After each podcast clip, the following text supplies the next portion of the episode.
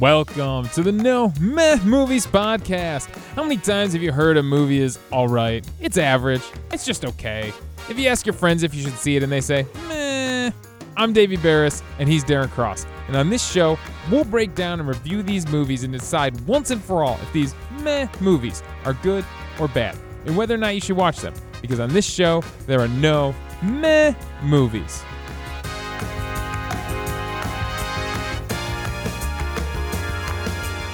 Now, of course, for a movie to qualify as meh, it must be between 40 and 60 on the tomato meter or 4 and 6 on IMDb. And the movie we are doing this week in honor of Jumanji, the next installment in the Jumanji franchise hitting theaters, we were going to do a jungle movie. And so this week, we are not doing George of the Jungle. Because if you didn't listen to the very end of last week's episode, let me tell you what happened. We got a half hour into it and decided it's really terrible to the point where I could not physically sit and watch any more of it. So I texted Darren and we called an audible. And this week we watched and we are reviewing and we're discussing Mowgli Legend of the Jungle which scores a 52% on Rotten Tomatoes and scores a 6.5 on IMDb. Should give him a spoiler warning. Spoiler warning for Mowgli, the Jungle Book, anything associated with Mowgli's story. In case it's been a while since they've seen it, or they've never seen it before, because like it came out a year ago. Yeah, it's pretty fresh. give us a quick synopsis. What is Mowgli Legend of the Jungle about? If you're familiar with the Jungle Book, you probably have a pretty good idea of what this movie's about already. But essentially, Mowgli gets stranded from his family and tribe, I guess would be the best word for them, when he's a baby because they get attacked by Shere Khan, who is the protagonist of the film, who's a tiger. So he ends up getting adopted essentially and raised by wolves. And he gets to a point where we're, we're not exactly sure. I don't think they ever say his age, but he's old enough to sort of start identifying and asking questions about where he's from. And he's getting to the point where he needs to prove himself as a wolf. And he struggles with that because he's actually human. So the story is about him kind of finding himself where he fits in and then kind of all the crazy jungle things happening around him. Thank you for that synopsis. Now it's time to ask our first question of Mowgli, Legend of the Jungle. Darren, were you entertained? I was entertained by this movie. It was pretty intense, actually. This movie uh, had a fair amount of violence. Um, there was a lot of action. The story was decent. I mean, it wasn't anything surprising because they they kept pretty close to the original, so I kind of knew what was coming to in a sense but yeah, I would definitely say I was entertained. I thought it was the acting was good enough, the action was good, the story was engaging enough that I, it kept me entertained. I will agree. I was very entertained by this movie. You are right that this movie is dark and gritty, and that's something that the director Andy Serkis is very proud of. Like he was he was out there saying this is a PG-13 movie. This is not the Disney movie. We are doing something different here. And you said they kept to the story. Uh, most the story most people are probably familiar with is the Disney animated version that came out years ago. There's actually even further source material because it's from a series of books. Again, we find ourselves in a series of books, and it seems like this movie kind of pulls from the first three books uh, or short stories within that, the Jungle Book. So yeah, so it, it does stick close to its source material in the fact that these characters are a little darker and grittier than you'd find in Disney. And we're going to talk a lot. We're going to bounce back and forth between Disney and this Netflix version. And uh, Andy Serkis again says uh, there's no singing in this one. Like he's he's proud of the fact that they made a dark gritty movie and he did a good job with it because I was entertained. I the action, the pacing was all very intense and yeah, it's it's hard to look away from this movie. Not to mention both this and 2016's Jungle Book were both technological experiments. And I think that alone kept me entertained. I was glued to some of the visuals to see like What's the fur going to look like? The facial expressions of the characters. It's something that we'll get into as we continue through the podcast, but that alone kept me entertained. Cool. All right, Darren. Now, the next question we ask of these meh movies is Did the movie do what it was supposed to do? I know you have a way of looking at this question. I'm actually going to have a, a slightly different way of looking at it this week, but I want to hear your answer first. Did the movie do what it was supposed to do? I usually look at it from like a genre standpoint, and so for the most part, what I was finding is they classified as like action adventure. On the action side, definitely. Adventure side, it's more of an I would call it more of like an internal adventure, right? So it's an adventure maybe in our eyes because we think that being raised by wolves would be an adventure, which it certainly would be. But it would only be an adventure because we know otherwise. In Mowgli's eyes, he doesn't know otherwise, so it's not an adventure, it's just growing up. It's just normal, right? Which you, someone might argue isn't growing up as an adventure, but Sure, I, I guess you could you could literally take this script and plop it on a playground Right. and probably tell the same story. Right. I think it did do what it was supposed to do is um, thematically because a lot of, if you go back again to like the source material, a lot of what these books were supposedly about were about sort of like abandonment or like fostering and kind of finding yourself when you don't have an identity or feel like you don't have an identity. If they were trying to capture that, I think it did, for the most part, do what it was supposed to do. I do think that it, even though they, the director is proud of it, and and maybe they kind he tried to warn people going into this. A lot of people probably felt it didn't do what it was supposed to do in the sense of it being a little bit more like the warm-hearted Jungle Book that people were more used to. So I think a lot of it had to do with the expectations you had going into seeing this movie. Speaking of those expectations, that's kind of where I'm going to pick up because this movie was trying to do something, like I said earlier, from a technical standpoint. So, you know, when I asked, did this movie do what it was supposed to do? I'm asking, did it bring this jungle world to life? Did it bring these animals to life, this time using human actors in mocap suits to bring these animals to life? The answer for me is definitely yes. We can debate the the success of the mocap and stuff like that when we get into successes and failures, but it definitely brought this world to life. Like looking at my screen, I believed I was in the jungle. I believed all the animals. I believed the acting that was happening in front of the screen. So from that technical standpoint of what they were trying to accomplish, this movie definitely did what it was supposed to do. It's visually stunning. Can we, real fast, for people that maybe not aren't familiar, can you explain what mocap is? Sure. So, motion capture is a technique that has been used for uh, maybe the last 15 years or so. I think The Phantom Menace might have been with Jar Jar Binks, might have been the first movie to try it. I could be wrong, or at least on that scale, on a, you know a big blockbuster Mhm. release. Andy Serkis is the one that has basically perfected it. He played Gollum in Lord of the Rings. He played Caesar in Planet of the Apes. And in this movie, he plays Baloo the bear. And the way the technology works is you're wearing a camera on your face. And not just a camera, you're wearing like a whole camera rig and lighting rig. And it's kind of this like headpiece that wraps around and really gets a close up look of your face. And then you have these dots, usually black dots, kind of taped or glued on all around your face. Really, I'm sure they've done the science on where the motion points of the human face are to, you know, put all those dots in the right spot. And so when you see Baloo's face or Bagheera or Khan's, that's really a human's face. The way the eyebrows move, you know, or the way the jaw, uh, the jaws and the cheekbones move the nose flinches, the nostrils flare. That's all being done by an actor on camera.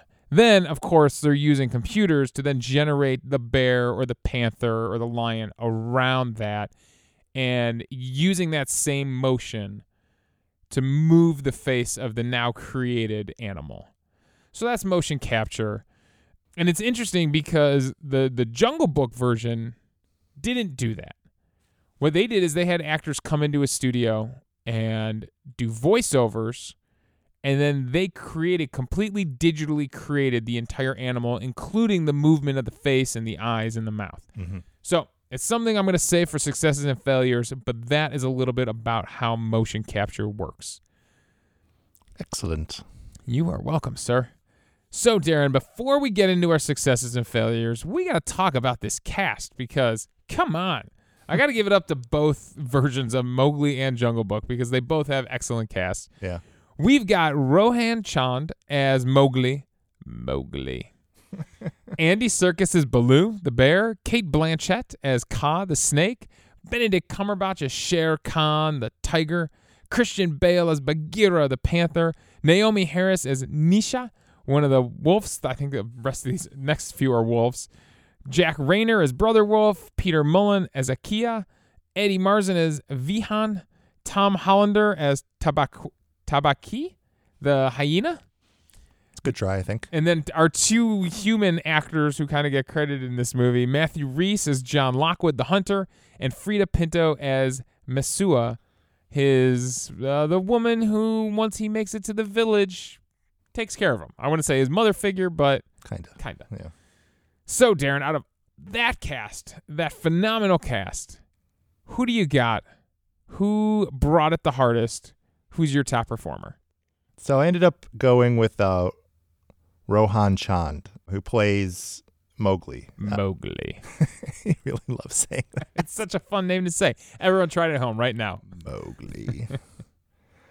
I thought he did a great job. I mean, he was arguably like the most was asked from him, you know, as as of all the of all the cast, and he did a, a good job of expressing emotion. And I think that's really what hit it home for me was that he was in a lot. He went through a big range of emotions throughout this movie, from like happy to sad to devastated to kind of like catatonic at points.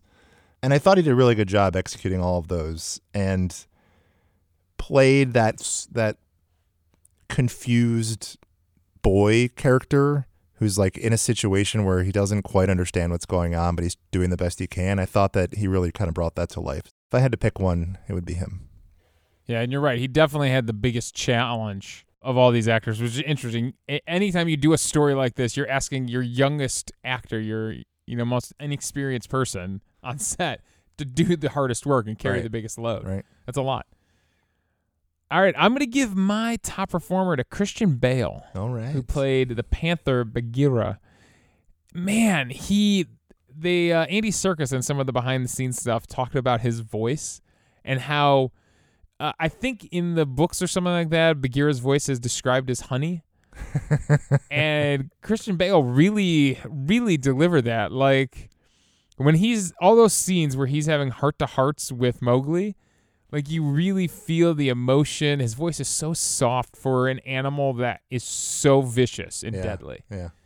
And I, it's always been a fun thing about Bagheera's character because you would think of all the animals in the jungle, the Black Panther would be the one that a kid would be most scared of, right? It's a little bit. I mean, it it it hi- it hides in the shadows. It it kind of uses its stealthiness to move through the jungle. Right. Generally, people are already scared, especially kids, of the dark. So when you put it like a ferocious creature in the dark, Yeah. and yet Bagheera is always kind of the most heartwarming character in in in any of these any variations of this movie. He's the one that kind of ch- comes in and saves the day. He's the one you're happy to see.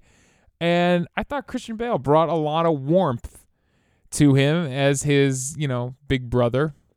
I thought it was a really great performance. cool. Yeah, I, I I dug the voice for sure. It was a good good voice. And when you when you said it sounded like honey, it made me think of that episode of The Office where they play the murder game and they have to talk like they're from New Orleans. Talk like you're from New Orleans. It's like mo- hot molasses coming out of your mouth.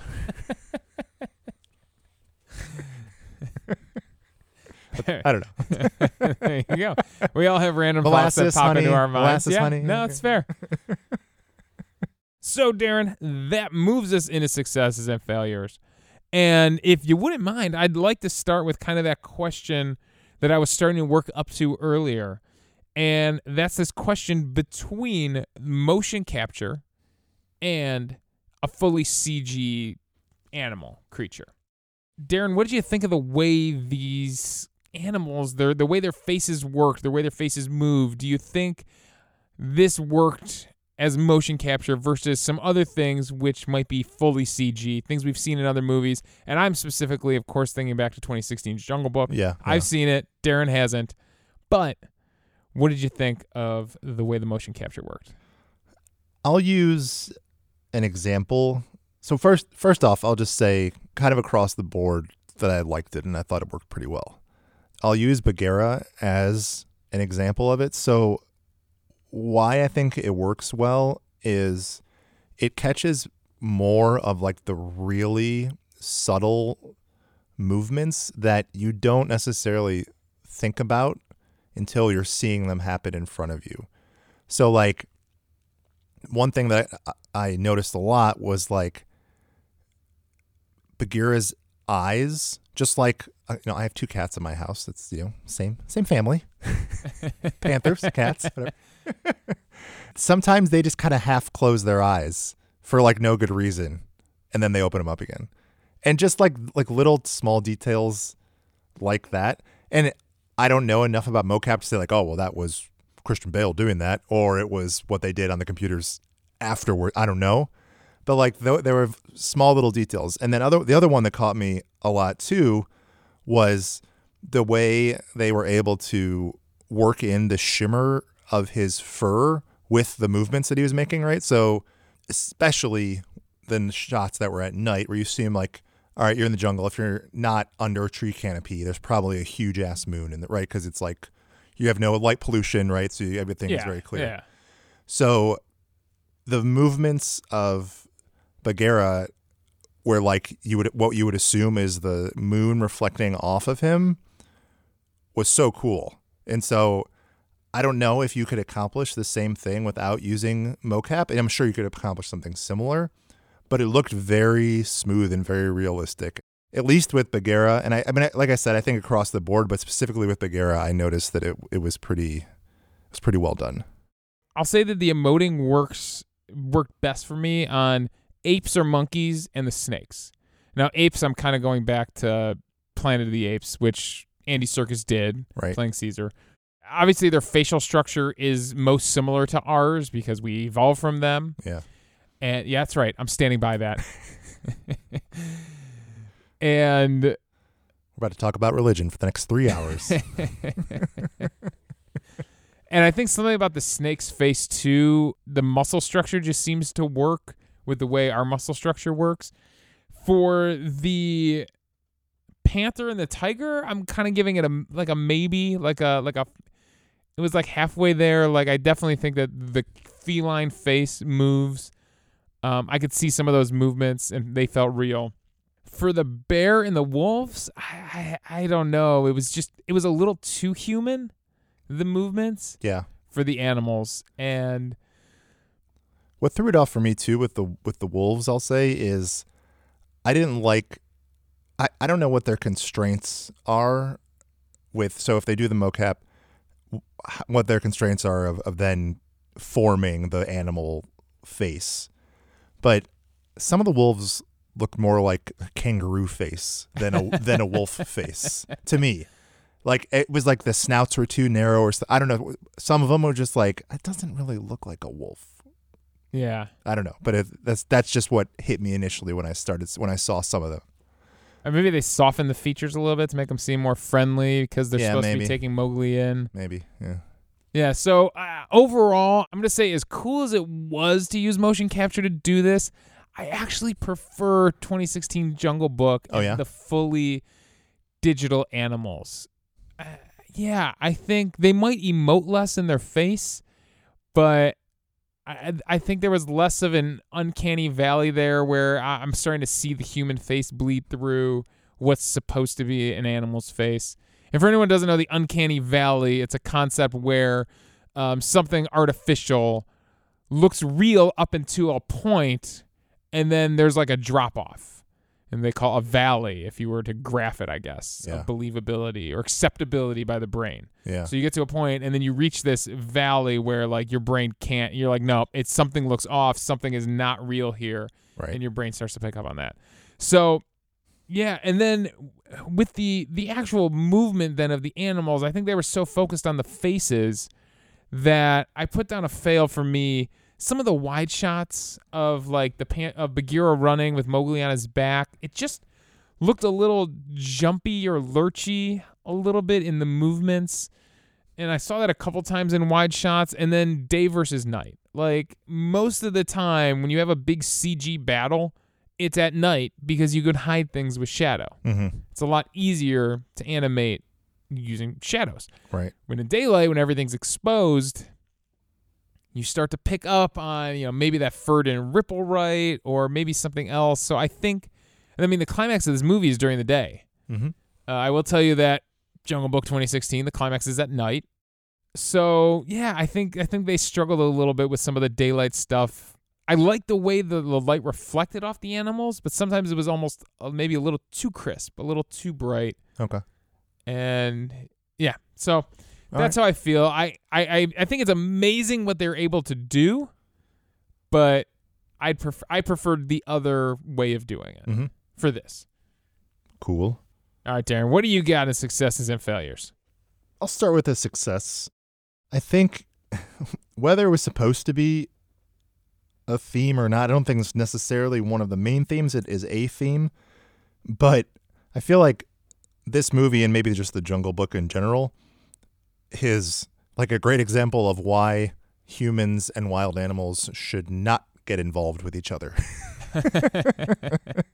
it's like only bad things can happen. For the most part. Yeah. So We- there is no place for us in the code of the jungle, in the law of the jungle. Right. Right. You just we just we just think about things differently and make decisions differently. Just the worlds don't work together. They can coexist but not commingle. Whether they're trying to do that or not, that's something I took away, and I thought that was successful. All right, so another theme uh, of this movie, if we're on themes here, uh, we got to talk about fitting in and we got to talk about bullying. So, uh, Mowgli struggles in both the human world and the jungle world to fit in. Like you said before, he can't run like the wolves. He has to. Baloo tries to teach him to run like a human and act like a human, use his hands, and but then we also have another character, Boots, one of his friends, one of his brothers, who also is having trouble fitting in. He's an albino. He's a little bit of the runt of the litter, clearly. Mm-hmm. And the other wolves bully him, and he just takes it. And no one really stands up for Boots the whole movie. He stays surprisingly optimistic, though. Yeah, which is really heartbreaking. yeah, I know, right? And then even when he gets to the man village, the kids there are bullying him. I don't know. Eventually they accept him, but they start by bullying him. That's their first interaction. Yeah, They're throwing stones at him in a cage. Sure. So, I, I, this movie brought this up. I don't know if it did enough to actually address it.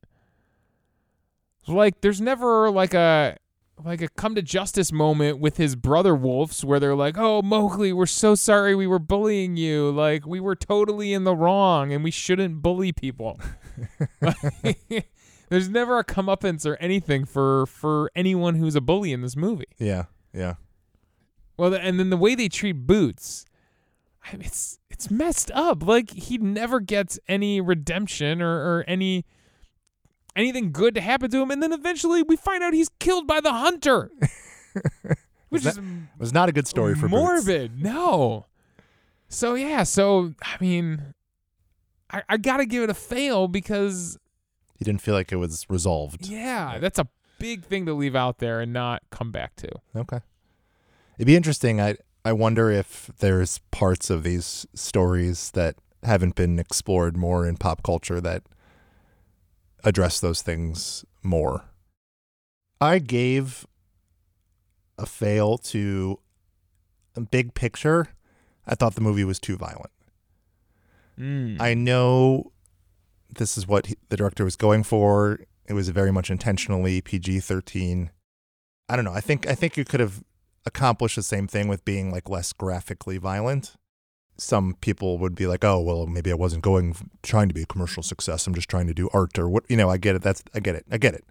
But you have to think of the audience that's going to want to see this movie, right? And so you might be like in this weird middle ground of like parents are like, "Oh, I don't want to take my kids to see this cuz it's a little much."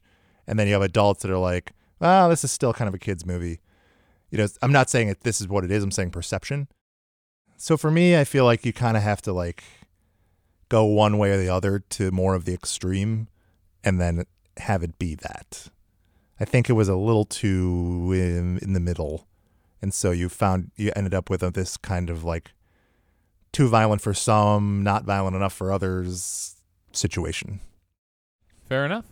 The counterpoint to that, I did give a success to a little bit of the scariness of the movie. My favorite scene is probably when Mowgli's swimming in like a little pond or something like that, Mm. and Shere Khan comes to basically clean his mouth and drink water after a kill. Yeah. And Mowgli's at the bottom of this pond, and he kind of hooks his foot around a log to keep himself down there. And you see the blood wash off of Shere Khan's It face was a cool scene for sure. it's it's terrifying and that i mean that cg was incredibly well done yeah. And so I, all right i will i will agree that i maybe the violence didn't need to be there but i did i liked some of the darkness Okay. i i did like that they went dark in this movie Yeah. And I think that's that there's a, a place for that because I think it's a little bit of trying to communicate like the real wild is not a happy, friendly place. Like it's it's pretty much kill or be killed kind of situation. Yeah that's, so so I think that's probably part of what you're, they're trying to they were trying to capture was like this is reality. Like right. yeah. okay so with all that i have to ask you this question Okay. I know you you may not have seen 2016's Jungle Book, but I know you know the Jungle Book. Yes. Do you prefer Fun Baloo or Serious Baloo? The thing of well, Fun Baloo. Yeah. I definitely prefer Fun Baloo. I like that they gave I don't know if it's like accurate to the books or what, but for me having a British accent makes you more fun. or whatever kind of I think it was British. I think it's supposed to be British, wasn't it? In, in which one? Which version? In this one. Oh yeah, most of these actors are British. Right. Yeah. Right, right, right. Yeah. So it's supposed to be a British accent. Or is a British ac- Yeah, accent. yeah. That automatically makes it a little fun to me. He But- was definitely doing like a like a World War II British drill sergeant like kind of voice. Yeah. but I very much prefer. But it, but it, I'm glad they didn't do it because it wouldn't have fit. Being that, like you said, they're trying to make this a darker movie. If he was like, we are like, oh, ba-doo, ba-doo, ba-doo, ba-doo," I mean, I don't know if it would have worked out. Great Baloo impression, by the way. I mean, Bill Murray was our last Baloo. He was the Baloo in 2016. So you've Bill Murray doing his lackadaisical Bill Murray versus, you know, very much a lazy bear versus yeah. Andy Serkis doing his drill sergeant Baloo. I mean, that's some contrast for you. yeah, I think I like Fun Baloo too. I Yeah. mean, yeah, I uh, anyone, I dare anyone to think back to the original Disney animated Jungle Book, and what's the first thing you're gonna think of? You're gonna think of Baloo. You're gonna think of Bare Necessities. You're Yeah. gonna think of them Yeah. floating down the river together. Like, I mean, that's like maybe there's a couple of King Louie fans that really like that song, but for the most part, you're gonna think of Baloo. He's just too lovable and nice. And and you know what? Andy Serkis, he's got a little bit of as as tough as he is in this movie, there's a lovable side to him a little Yeah. bit. Baloo will always be have a warm place in our hearts. yeah. I think I might actually prefer uh, Pilot Baloo from the cartoon TaleSpin. Is that supposed to be the same person? I think it's. Let's fact check this really quick, but I'm pretty sure it's Baloo the bear. Yeah, it's it's characters adapted from Disney's 1967 animated feature The Jungle Book, Baloo the pilot. including Baloo, including Shere Khan. Hmm. So yeah, Nice. I love TaleSpin. Best cartoon theme song of all time. It's pretty good. Bring it, DuckTales fans. I'm sticking behind TaleSpin. All right, Darren. you got anything else in successes and failures? Another failure that I had, and this might not be fair because it's unavoidable based on this story. Like I don't I don't know how you would it would be a super challenge to do it in any other way, but you lose some of the contrast that is sort of being painted between man and beast when they all talk the same language, right? It's when they when they all speak the same they don't know it, right? They don't know but we know it as the as the viewer that okay, they all talk they all speak English, right? So, Yeah. so you you kind of automatically lose a little bit of that cuz you in if you think of when Mowgli gets captured and he's in that cage, he's kind of freaking out, doesn't know what's going on, j- reacting very much like a wild animal being caught would be. But he understands everything that is being said. I don't think he does. I think he does. no, I think he's reacting more to their emotions and their and the things they're doing. But how would he why would he not understand? I think the hunter even makes a joke, says something like, "You don't understand what I'm saying, but you're a fast learner" or something like that. But are we to assume that he doesn't or that he's just pretending Yeah. that he So? I had this down for my quick picks. What language does Mowgli speak? okay, good. So that's Yeah. where, that's where we end up. Because yeah, so he, I think he understands the animals. What language are they speaking? English? Animal English? The Queen's English. yeah. So yeah, so I mean, it's pr- it's probably not necessarily the fairest fail because I don't I don't know how you put this movie together. Otherwise, I mean, it could. I mean, I mean, what would have been interesting is if the humans were all speaking whatever language was native to that region of India, right. and Mowgli, and we may subtitle it, Yeah, but yeah, you know, make us feel just as out of place in that world as Mowgli should. right, right. Yeah. So I don't I don't know I don't know the answer to that, but it it just sort of was like, eh, kind of screws everything up. But anyway, what else you got? Anything else? Yeah, I got one more fail, and uh, it's the ending of the movie, the the final battle, and just how everything wraps up. It felt rushed. It felt very rushed. I mean, do I need to see a boy and a tiger have like a drag out like Marvel sized fight to end their movie? No, no, I don't. but just his motivation to finally kill Shere Khan and to talk the elephants into helping him and kill the hunter and then take over the position, you know, as the leader of the jungle, the protector of the jungle. It just I I, guess at the end of the movie he's the head of the wolf pack. I guess. I guess. yeah. It just felt really rushed. He never checks in with his wolf parents. I don't think his wolf parents show up again at the end of the movie. Yeah, maybe not. And it's an aggressive ending. I mean, he straight up picks a fight with Shere Khan.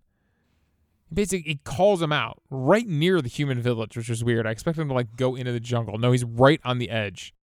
It did feel rushed. I'll give you that. It felt like the movie like wrapped up in like five minutes. Yeah. All right, Darren, that's enough about what we thought of this movie. Let's hear a little bit from our Rotten Tomatoes critics because I am sure they've got all sorts of fun things to say about this movie. What are you feeling this week, my friend? You feeling fresh or you feeling rotten first? Let's go fresh. All right, our fresh reviews. This is a simple one, but it's an important question we, we have to ask. Kevin Maher from the Times UK simply says, the best Mowgli yet. Where does this Mowgli rank on your definitive list of Mowglis? I know he was your top performer. Yeah, I guess he's probably the most realistic Mowgli, if that's what you're going for. If you're going for realism here, this is how a person raised by wolves would be, minus the English speaking. yeah, that's probably like most realistic. You know, your your original Mowgli was like pretty much like a happy camper. Not always, not the whole movie, but for the most part, he was sort of just like boop doop doo, hanging out with Baloo. yeah, I think that's fair. What do you think? So Mowgli from 2016 is a much more it's the same vein as the tone of the movie, a much more happy-go-lucky kid and he's happy to be around the other animals and he's happy to mess around with Baloo and even gives the monkeys, you know, the King Louie the benefit of the doubt. I I think I kind of like that Mowgli. I think this Mowgli is a better actor. hmm But just like I liked a happier Baloo, I think I like a little bit happier Mowgli. All right, fair enough. yeah, that's okay. just maybe I've been Disneyfied too, you know, too Yeah. much. But You did say that you already have Disney Plus. I do, yeah. I have to got to keep up on the Mandalorian. Next fresh review. This comes from a frequent contributor on the No Meh Movies podcast, even though I doubt he knows it. Brian Lowry from CNN.com. He says, and this is an important topic that I wanted to get to, and I'm glad Brian's bringing it up for us. This is one of those happy occasions where the Netflix model allows a project that might have been lost in the theatrical wilds to find its place in the circle of life, albeit on a lower tier of the jungle canopy. Okay, so throw out all the terrible jungle puns that he just threw in there. I liked them all.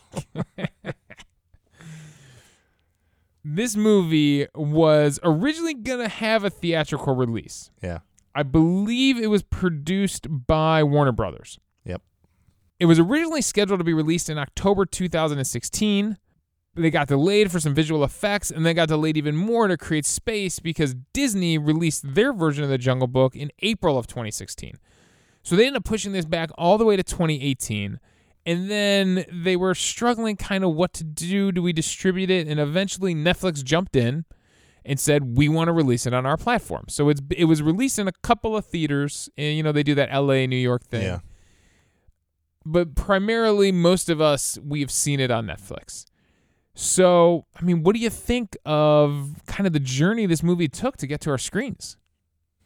Yeah, I think his point is a good one that there's there might be a Netflix or a streaming service of some sort might be a better platform when you have a director or a writer or whatever trying to do something that is a little uncertain or a little edgy and maybe not a slam not necessarily a slam dunk quote unquote Yeah.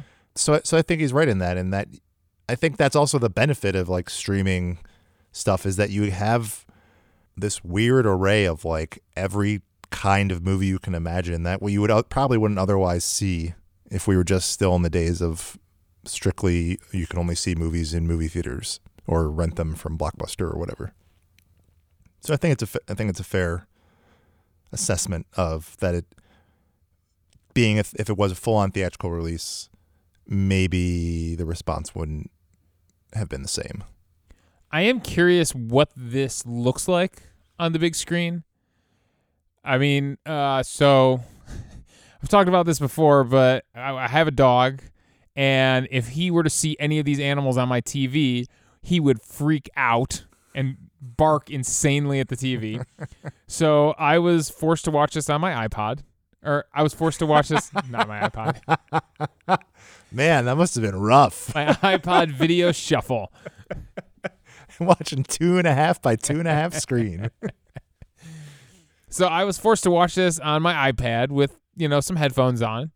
And uh, you know, it's all good stuff, good screen and good headphones. It sounded great, but I do wonder what this would have looked like on my 65-inch TV and I wonder what it would look like on a movie theater screen. Yeah. Yeah, so those New York and LA viewers that got to see it on the big screen, maybe they thought something different of the motion capture than we did. Because, I mean, by the time I'm down on my iPad, I'm pretty up close and personal with what's happening there. True. However, with that being said, I, I am really glad that streaming services are giving a chance to some of these movies. And like you said, uh, you know, getting lost in the shuffle or something like that. I only have so much I can spend on movies a year, right? Going to the theaters and seeing movies. Yeah. And I tend to save it for the big things. I know I, if I tell my wife a new Star Wars movie is coming out, I can convince her to go to the movies with me. if I tell her, "Hey, I want to see this," you know, adaptation of a horror movie that's, you know, an experimental film, she's going to be like, "Do you really need to spend $10 on that? Like Yeah. maybe just wait till it comes out on Netflix." So, here in this situation, something coming out of Netflix it makes it accessible. Yeah. Yeah. Definitely. Time to take a look at some of those Rotten reviews. Peter Bradshaw from The Guardian, his Rotten review is So we trudge back to the uncanny valley for another bout of ultra realistic animation.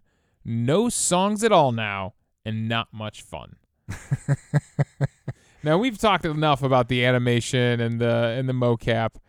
Did you miss the music?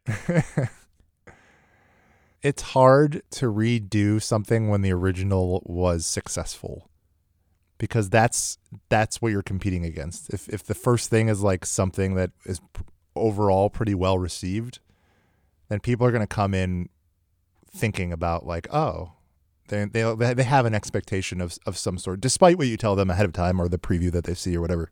So, I think he's saying that it, it has slowly progressed from where it once was, and so the 2016 it was a little bit less, and they then strip it back to like humming a song and singing one song. right. Yeah. I think I would say I did miss it a little bit. There's definitely some charm to it that I that I missed. So when I think of the Jungle Book, I'm gonna start humming the bare necessities, right? I'm gonna start singing it. But once the movie started, I don't think I did miss it. I was so interested in technically what they were doing that I was I was completely locked in and invested in what was happening in this movie and not thinking about the music, not thinking about the songs we were missing out on. Okay. So yeah, I gotta say, and once I saw the new Baloo and I, I kind of got on board with what Andy Serkis was doing, yeah, I I didn't miss the music while I was watching it. Hmm. Now thinking about it later, yeah, I want to go hear those songs again. You know, I might be whistling it, you know, on my way to work tomorrow, but yeah, All right. in the moment, I was okay with it. Cool. All right, our last round review. This is interesting from Kate Erbland from IndieWire. Kate says Mowgli abandons all sense of wonder and opts for a dark weirdness that will likely turn off audience members of all ages, while scarring a few of them along the way. Ooh. So, Darren, this is a story about a boy based on books for children. I don't know what the target audience was of the original books. You know, based on an animated movie that was definitely for kids. Like, what do you think that? I mean, it's PG 13, but how young of a kid would you show Mowgli to? I think it's probably the age is probably pretty decent, like maybe like 13 to 15 somewhere somewhere in there. But I see I see what she's saying that can you communicate the themes without it being so dark? And I guess you you can, but I don't know, that's not what the, this movie was trying to do. You know, this movie had a goal of being darker. And I think Mowgli's character was in line with that. So maybe that's just not what she was wanting out of this movie. there was violence in this movie, but nothing I don't think kids haven't seen already in The Lion King and in the other Jungle Book movie. I I kind of think that uh, maybe over 10 could probably handle it. I have a feeling I'm going to be one of those parents that shows movies to my kids at way too early of an age. like some kids come out of that like great. Like s- they come out of it like huge cinephiles, right? And have this huge appreciation for film. And probably others come out a little bit scarred and damaged. Thinking positive though. Thank you very much, critics. It's time for us now, Darren. Take a break from talking about this movie and pitch a sequel. if we're going to stay in this dark, gritty world, Okay. what do you want to see from a Mowgli? Almost said Jungle Book. From a Mowgli sequel. The only thing I could really come up with that I thought might be interesting some of the rules of the jungle as they're told to us, for the most part, kind of like trying to leave humans alone, leave man alone, because if you mess with man or man's stuff, then it's only bad news for the animals. It's only bad news for the jungle. But as we know, man can be very greedy and go after things unprovoked. So the movie I was going to pitch, am going to pitch, is we go a little further in time. Mowgli's a little older, and without being provoked, there's like a big push for development into their jungle area, and they find a need to defend their jungle, but they're not going to re- result to killing man, but they're going to have to be creative in ways that they're going to make man not want to be there or not do what they're going to do. And so, sort of, a I guess, more of like an environmental story or like a conservation kind of story. but with action and drama and things like that. Something along those lines. All right, that's that's a pretty interesting pitch. I, I like that you kind of picked up on some of the themes too and carried on themes throughout your sequel. Thank you. One of the things that I noticed is that they talk about at the end of this movie that there's finally peace in the jungle. However, it seems like the peace is really only for the wolves.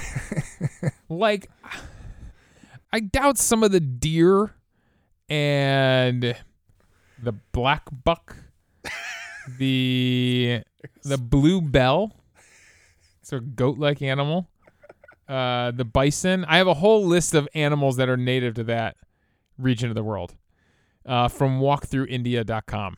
I doubt they are feeling the wild water buffalo. I doubt they are feeling like there's peace in the jungle. They don't count. now, I think that I think bears are f- like frugivores or something. It says. I don't think bears thought bears are omnivores.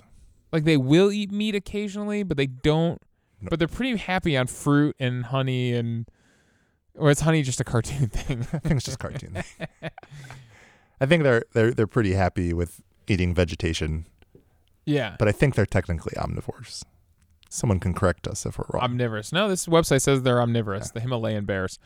So I kind of want to see Mowgli maybe start to realize like his impact, and we're gonna get very circle of lifey here. okay. but his impact on the whole kind of jungle ecosystem and realize and I there's a throwaway line there's a quick line to explain it away from Bagheera when he's like we only hunt for food we don't hunt to kill Right.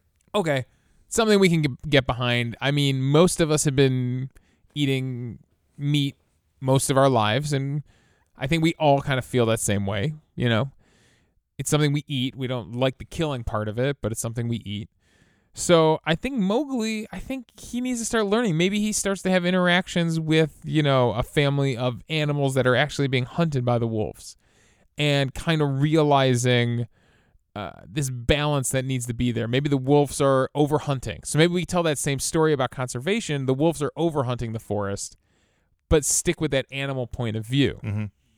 And he really does have to bring peace. And maybe I feel, I feel like this Mowgli's like vegan journey or something like that that I'm pitching here.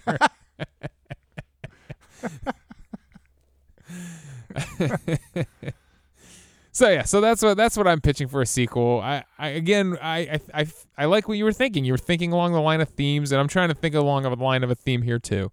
And I know this is not as exciting or silly as some of the sequels that we pitched in the past, but I think it's a good could be a good lesson from a sequel.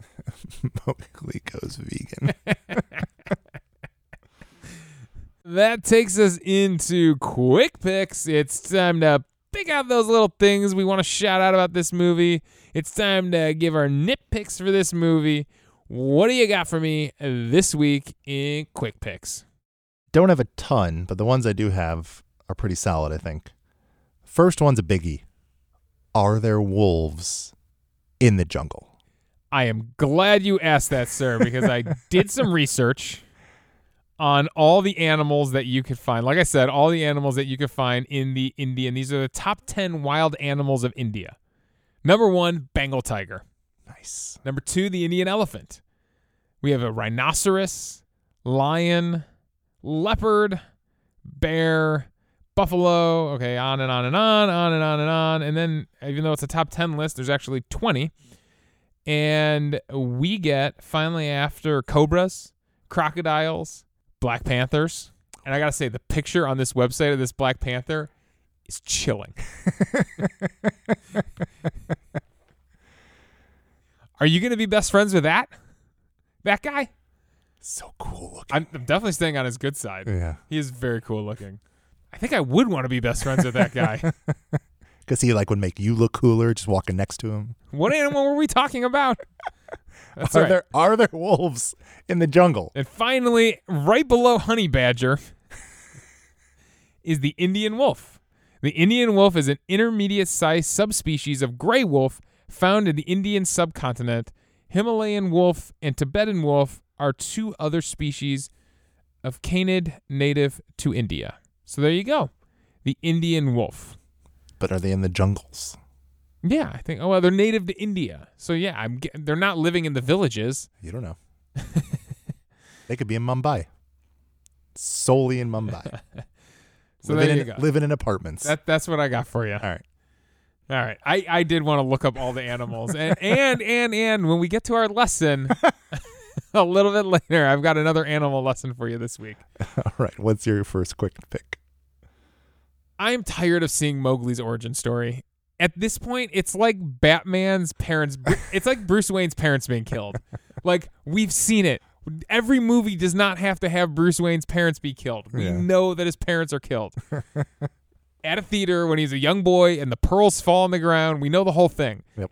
I, at this point, I'm, I'm feeling the same way about Mowgli. If someone else wants to tell a Mowgli story, just start the story with a boy in the jungle. Like, we do not need to see his parents attacked. We know Right. his parents are attacked and killed.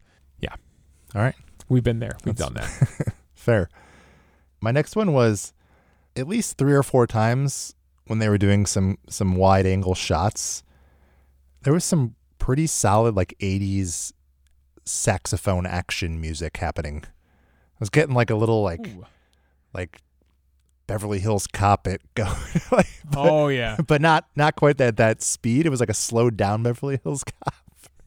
But there were definitely like three or four times I was like, this is some nice '80s action.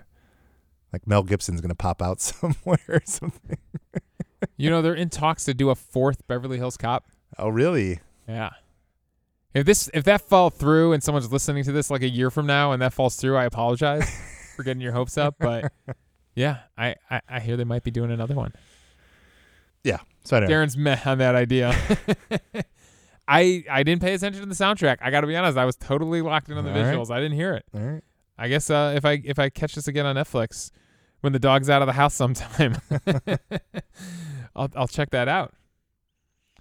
All right. Uh, my next uh my next question in quick picks here. Why does Mowgli not realize he's a man? Yeah, I don't know. I mean, he's pretty smart. He's got to look at his skin. Not that we should be judging people by their skin, but he's got to look at his skin and then look at his wolf brothers and their fur and their snouts Yeah. and look at man snouts, snouts, faces. and I, I, I feel like he's got to put an association together where he's like, I'm probably, I'm probably not a wolf. Yeah. I may be a man. So I don't know how clear it is that he knows what man looks like until He's He- pretty close to their village. He's, yeah, maybe he does see them. I don't know. yeah. But I agree. Whether whether he realizes he's a, he's a man or not, you're like clearly like very not wolf. like acting like a wolf, running like a wolf, hunting like a wolf, all that's fine. But in the back of your, you know, in the back of your mind, you have to be a little realistic and go, I'm I'm clearly something different. yeah, it's fair. Yeah. I don't know. I don't know to tell you. and this isn't like a lesson like if you feel like you're different, you are different. This is like you're a different species. You physically are something different. The next one I had was I totally saw it coming and I don't know if it's a thing. What do you what if this is a question. How do you feel about the you think your enemy's dead, he's still alive situation? Well, in, in general. They kept showing his eye. I knew it was coming. That you always know it's coming. That's what I'm saying is how do you bec- because it seems to be a thing that'll never go away. How do you you feel about the whole concept of it? I would don't you like prefer it. would you prefer them just to be dead when they're dead? Yes, I don't like it. Okay. If they were fooling somebody, fine. But they're not fooling anybody. Yeah. You always know it's coming. Yeah. Pretty much. Almost always. Yeah. All right. Fair enough. What if they come back as a zombie? that would be a surprise. Is that fair? yeah. Didn't see that coming. All right. My next quick pick here. Why is Mowgli so confused about the line of secession for the wolf pack? Like, you think that would have come up in his puppy classes. Like, in elementary school, like we learn, we know what happens if like the president dies. We know that the vice president then becomes the president. You think the line of secession would have been gone over in elementary, puppy elementary are you, school? Are you blaming Baloo? Is that what you're saying? Yeah. For being a bad teacher? He's so focused on military tactics Yep. that he completely, you know, never taught government. Yeah. You know, teach, got to teach us soft skills too. Yeah. I mean, Mowgli acts like he has no clue what's going on in that scene. when all the other wolves are like, dude, this is a thing. Law of the jungle, man. We're doing the thing. that's, that's fair. Now that I think about it, it's actually fair. there we go. The next one I had was Do you think maybe if you're like on like American Ninja Warrior or something like that, that you could actually beat a wolf in a race with the right strategy? Oh, with the right strategy. Yeah, because he like he clearly is like he's essentially skipping parts of the right. He's like Yeah. he's jumping around, going here to there, getting in front of them Yeah, because I he, think you could in the right environment. okay, I mean, sliding down a tree to get to it because they're coming down a cliff. right. So he's he's s- skipping the switchbacks a little. Yeah. yeah, yeah. Yeah, I think you could. All right, In, in a field, in a straight race? No, I mean, No way. You'd be smoked. yeah. Yeah. I can't even keep up with my dog at the dog park. Like, no, no way. That's all I have for quick picks. All right, I got I got two more for you. Do you think you could grow up eating raw meat if you never had cooked meat? Like taste or like nutrition. Nutrition, like, do you think the human body can handle it? I feel like you would get a disease. I feel like you would catch something. So I I did a little digging on the internet about this, and I found something on Forbes.com, but it looks like it was pulled off of Quora. Is that how you pronounce it? Quora? I think it might be Quora. Quora? That uh, we can't eat raw meat. They they Yeah. point at steak tartare as Right. the example, a very lightly cooked or not cooked at all piece of steak. Right. but uh, we get less nutrients out of raw. We get we get more nutrients out of cooked meat and cooked vegetables too. I think. However, it's really the bacteria, and if you were to eat something immediately after it was killed, you would probably be okay. Right. But then the the animals that the reason animals can eat raw meat the reason they don't have to cook it is because they have way more acid in their stomach to dissolve the bacteria. And then they also can process the bones. So some of these animals bite right through the bone. Not to gross anybody out too much here. But and then they can also process that. Which actually uh, they get a lot of calcium from. Makes sense. Yeah. So, uh, if you were a man cub raised by wolves, you you probably could survive. You would just like have to eat fresh kills like Yeah. every time. Need that fresh meat. Yeah. Well, that's the gross portion of the No Meh Movies podcast. All right, and my last one uh has to do with the elephant and his missing tusk. Like Mowgli gives him his tusk back and he like puts it back in place. I, we- like like a Lego. yeah. and like snaps back in. No, it's not how it works. He didn't But he doesn't have it on later. So maybe he was just like, I want to see if this thing still fits. And it does. Yeah. But I- I- I yeah. agree. But And it- there's a there is a shot of it like reattached. Yeah. And And, there's then- a clear like clicking sound. Yeah. yeah, almost like a like a machine clicking in or something like that.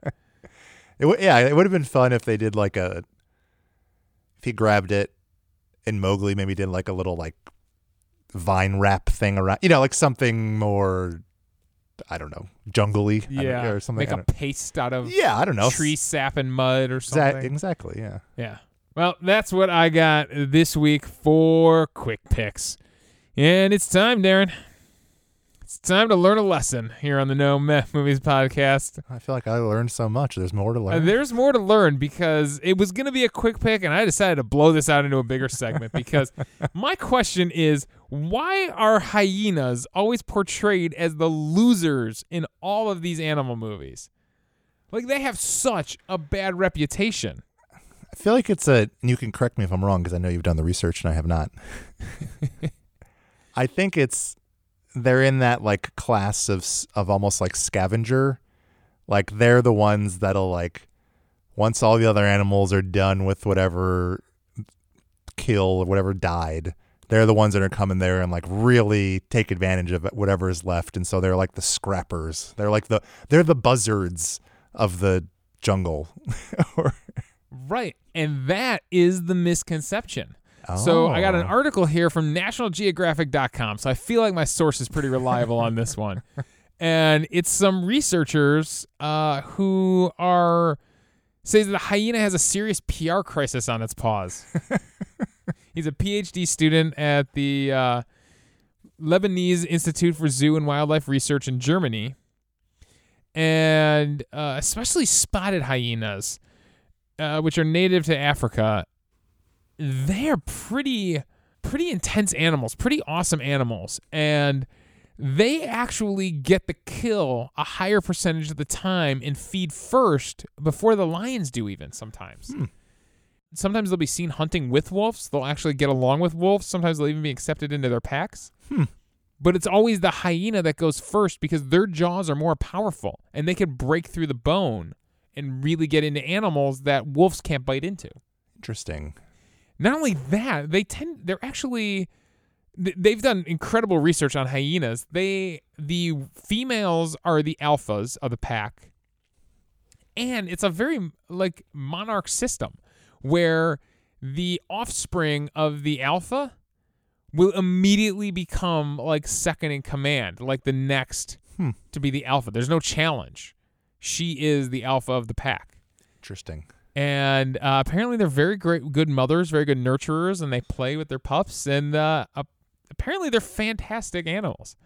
And they, for some reason, like you said, this this image of them being scavengers Yeah. has created this really poor reputation for them Yeah. in pop culture.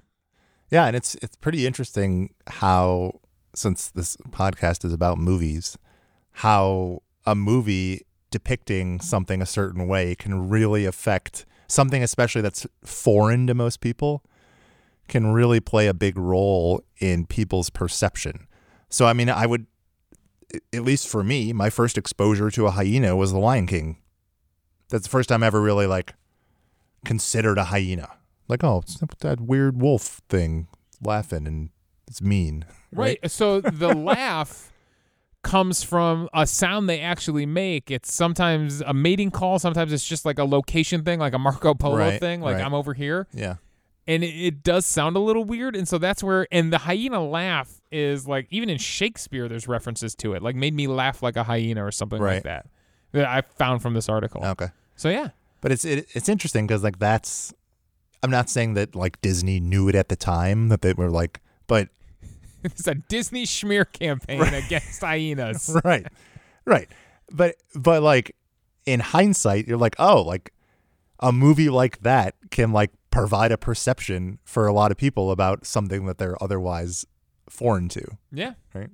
Yeah, and I mean, you had a very reasonable explanation for why you thought that, thought they were scavengers. But I mean, it's Yeah. It's what pop culture has kind of led us to. And even in this movie, the reason it comes up is because in this movie, the hyena is Shere Khan's like lackey, for lack of a better term. Yeah. Yeah. And does a lot of laughing and seems a little stupid and Yeah, yeah. there's flies buzzing around him. Yeah, and like stuff. he's, he's yeah. always dirty. He's like the pig pen of the Mowgli world. It's like the the Lyle of is it Li- who's the no who's the dirty one in Peanuts? Pig pen.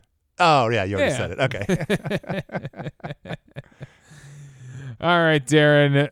That does it for the lesson. I didn't even take the time. There was so much to look up. I don't even have much trivia. I will tell you that uh, one piece of trivia here is that the characters of Bhoot and the hunter John Lockwood were both made up for this iteration of the movie. Mm. They're not from the book or from any other adaptations. Mm, So there's your one piece of trivia. Uh, apparently, the book featured a different hunter interesting. named Buldeo. I did like how little we got exposed to the hunter and his story. Like we just got like just a taste, but I was happy about that because it made you not care as much when he got killed. You're just kind of like, ah, he deserved it.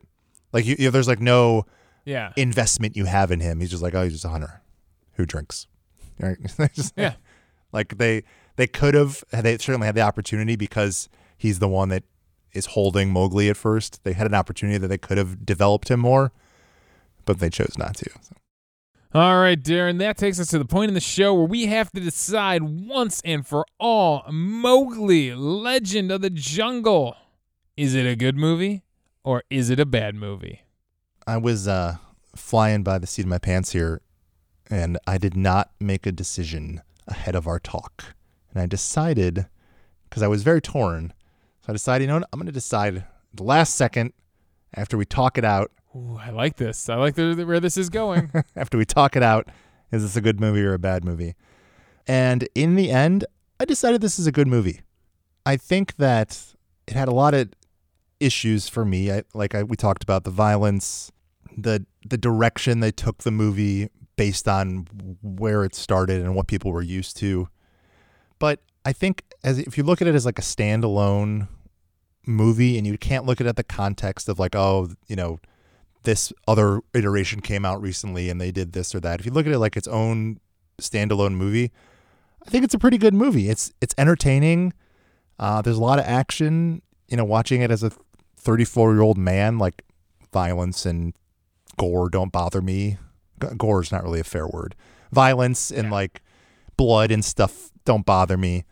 So yeah, so I, I was I was definitely entertained and engaged by the movie, interested to see what was going to happen, and I thought that the animation and the mocap stuff, even if not like perfect, was good enough. And I thought the animals looked pretty cool, and it was visually interesting. So in, in the end, I was I was definitely happy that I watched it. Maybe I would have been a little mad if I if it did have a theatrical release and I paid, you know, 10, 12 bucks to go see it. Maybe I would have been like, eh, I don't know if it was really worth it. But as a Netflix release and as a movie I could just kind of turn on and get to know, I thought it was a good movie. So, despite as much as I talk about the 2016 Jungle Book and the other Jungle Book, this this is not a versus show. Right. Right? That's not the point of this podcast. And I know we do it a lot with some of these movies because it gives context to the things we're yeah, talking you have to about. talk about it. Yeah. But uh, standing alone on its own, this movie was it a good movie or was it a bad movie? I'm going to agree. I think this is a good movie. I was entertained from beginning to end. I was locked in with what was happening. Like I said, the music, you know, missing the music and all that kind of faded away. From a technical standpoint, what they accomplished here is amazing. Even though it's a different take on it and it's dark and it's gritty, I think it's a pretty solid movie from beginning to end. And you know, we always come up with fails and we always have nitpicks, and that's why these movies end up as meh, and we understand that. But I think, yeah, if you're gonna sit down and watch something on Netflix this weekend and you kind of want to go for a fun journey and your dog is sleeping upstairs, then uh, go for it. Pop on Mowgli and uh, have yeah have a have a fun adventure. Yeah. All right. Well, Darren, that does it for this week's show. Coming up next week, it's a movie that I thought about when I first pitched you the idea for this show. Because I knew that there was a new Star Wars movie coming out. When isn't there a new Star Wars movie? This is going to be our last one for a few years. And it, technically, they're saying this ends the Skywalker saga. oh, dang. So, in honor of Star Wars coming out next week, now we already did a Star Trek movie, and I we didn't feel like going back to the well that soon. And maybe one day we'll get to the earlier Star Wars movies, the prequel Star Wars movies. But I wanted to take a movie that I remember seeing. I remember seeing this in the 90s, and we're going back to our favorite year, 1999. it's a Freddie Prinze Jr. movie. And Such a dreamboat. when I remember seeing it, I remember thinking this movie is trying so hard to be Star Wars. So it felt like the perfect choice to pair with Star Wars this week for our show. It's not available to stream anywhere, so we're going to be renting it from YouTube probably or iTunes or Vudu. We're gonna a- we're going to patronize our local family-owned, somehow still surviving video store. yeah, maybe. Yeah. Maybe it might be the way to go this week. It's a 10% on Rotten Tomatoes, but a 4.3 on IMDb, which qualifies it as a meh movie. I'm talking about 1999's Wing Commander. And who else is in it? It's Freddie Prinze and who? It's Freddie Prinze Jr., it's Saffron Burrows. Hmm. Uh, she plays uh, Lieutenant Commander Angel Devereaux Ooh. and Matthew Lillard. Matthew Lillard. That's who I was trying to think of. I knew there was an, I knew there was another notable one, more more notable one in there. And I feel like there's going to be some other 90s faces that might pop up in this movie that we might recognize. Sure. So there you go. That's the movie for next week. In honor of Star Wars, we're doing Wing Commander. Just as I'm sure director Chris Roberts envisioned all the way back in 1999. Thanks for listening. Please subscribe, rate, and review the show on whatever podcasting app you are listening on. You can follow us on Twitter at No Meh Movies. You can follow me on Twitter at Davey Barris. Let us know what you thought of the show. Leave a review. It really helps us out. Tell your friends about it. Spread the word. Let's build the no meh movies audience and build a community of meh movie fans. Thanks for supporting the show, everyone. And the next time your friends ask about a movie, take a stance and tell them if the movie is good or bad. Because on this show, there are no meh movies.